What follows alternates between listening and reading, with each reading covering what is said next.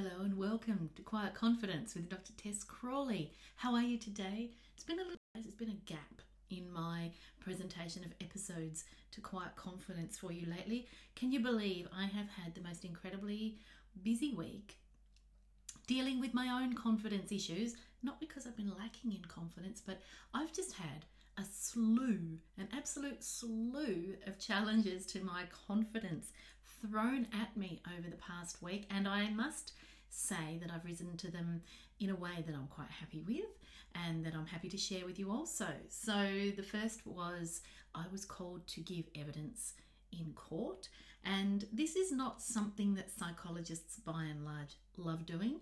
I must confess, being a forensic psychologist, I have kind of put my hand up in the air to say, well, you know, by virtue of being a forensic psychologist, which refers to the intersection between psychology and the law, well, yes, you know, that does kind of mean that there is a high likelihood that from time to time I'll be required to go to court. This particular incident was for, um, or incidents, I should say, was for a case that I worked on about 18 months ago. So for me, the stressful part isn't actually being in a courtroom answering questions.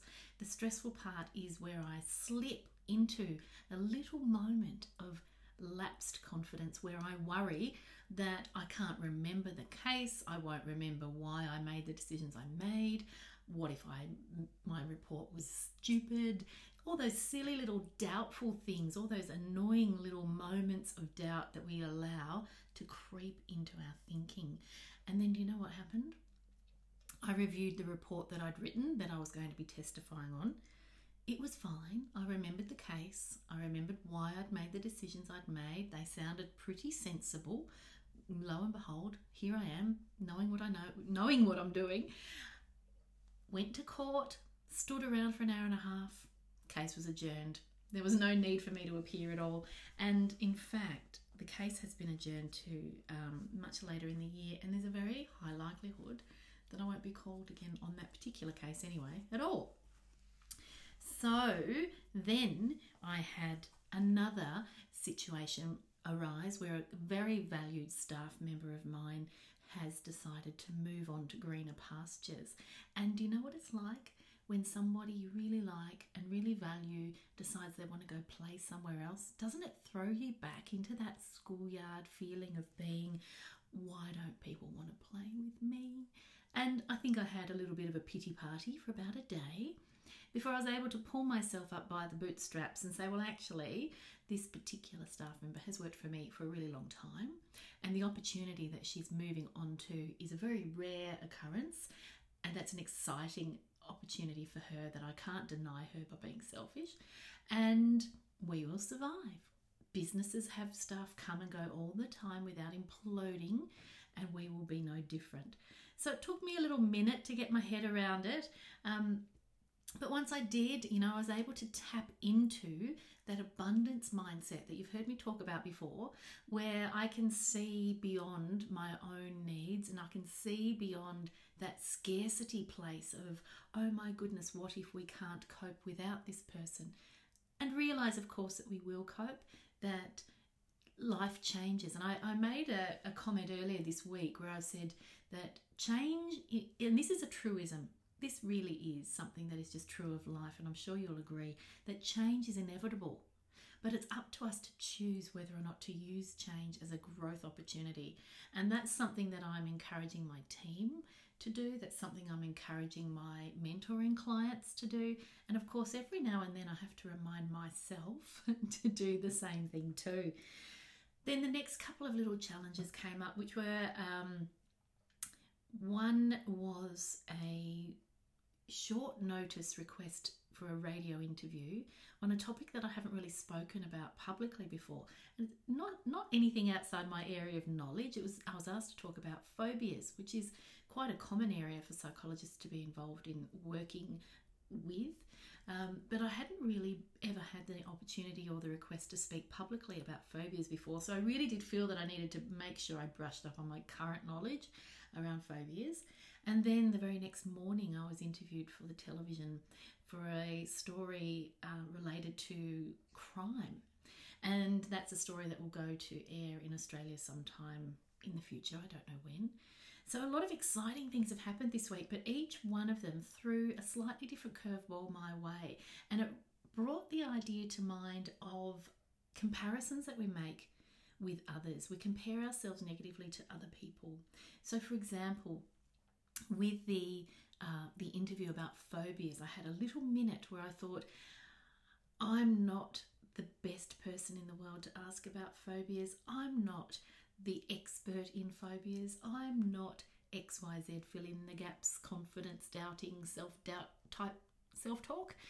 And really, at the end of the day, the interview itself wasn't about me being the most specialized expert person in the world on phobias. It was about me being someone who's comfortable talking on the radio, who can answer some sensible questions about phobias.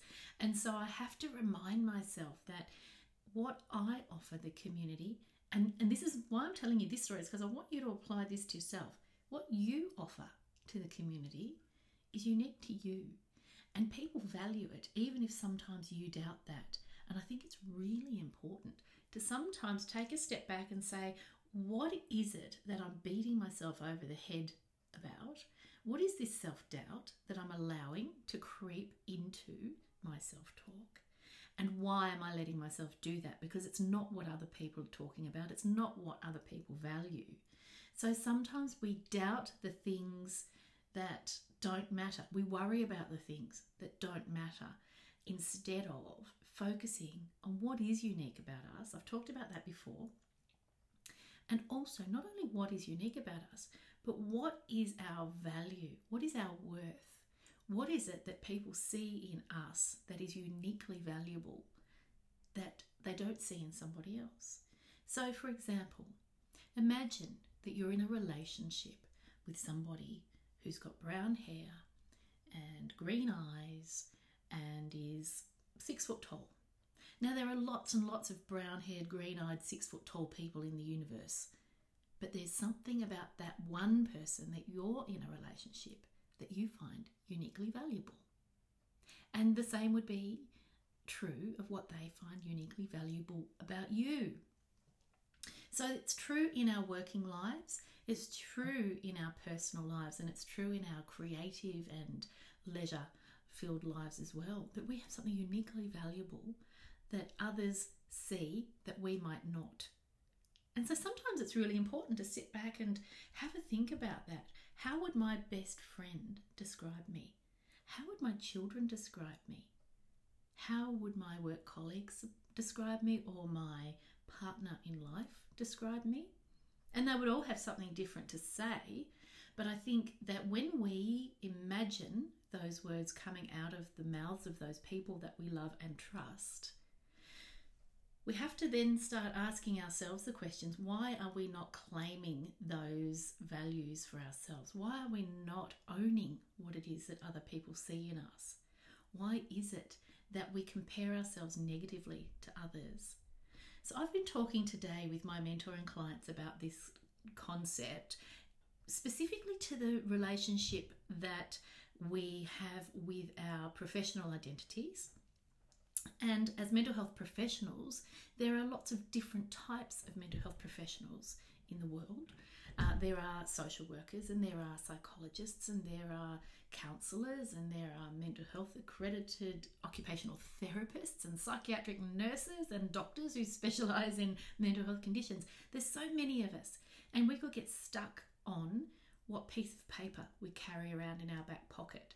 What is our credentials? We could get stuck on that and focusing on comparing whether or not we feel uh, valued based on our credentials. Psychologists do this a lot when comparing themselves to psychiatrists. Social workers do it a lot when they compare themselves to psychologists, and so on it goes. When in relation to the real world, our clients, they don't care what piece of paper we carry by and large. What they care about is that, first of all, that we've got a good reputation and that we provide good work and that we are going to make their lives better. Now, sometimes we do that through clever skills that we've learnt through our training. Sometimes we do that by being very skilled listeners. So I want you to have a think about what is it in your life that you are downplaying your worth because you're comparing yourself negatively to someone else. It might be that you're an accountant, but you're not a chartered practicing accountant. Or it might be that you're a general practitioner and you're not a heart surgeon. It might be that you're a gardener, but you're not a landscape architect. Whatever it is in your life that you're doing and that brings you value, but every now and then you fall into that pit of self doubt and you start comparing yourself negatively with others. What I want you to just stop and think, hang on a minute. Who are the people in my life who value what I do? Who are the people in my life that tell me that what I do is worth something to them? You think about that? Can you own that? And can you proudly then claim your seat at the table alongside other professionals?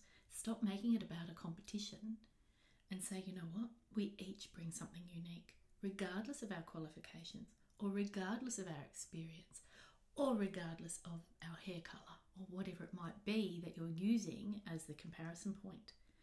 We all bring something unique and uniquely valuable to that table, and we all deserve to be there. So that's the message I've got for you today. Own that uniqueness. We've talked about it before. Own that uniqueness. Stop comparing yourself negatively. Stop the self doubt when you hear yourself talking yourself down. Catch that and say to yourself, stop it. Enough. So that's it from me today. I hope that's helpful for you. I'm moving on to my very next task for the day, which is another mentoring session with a client, and I'm really looking forward to that. And I will talk to you again soon, and I promise to do my level best to not let life interfere with our little chats because I really do value them. Have a great day. I'll talk to you again soon. Bye bye for now.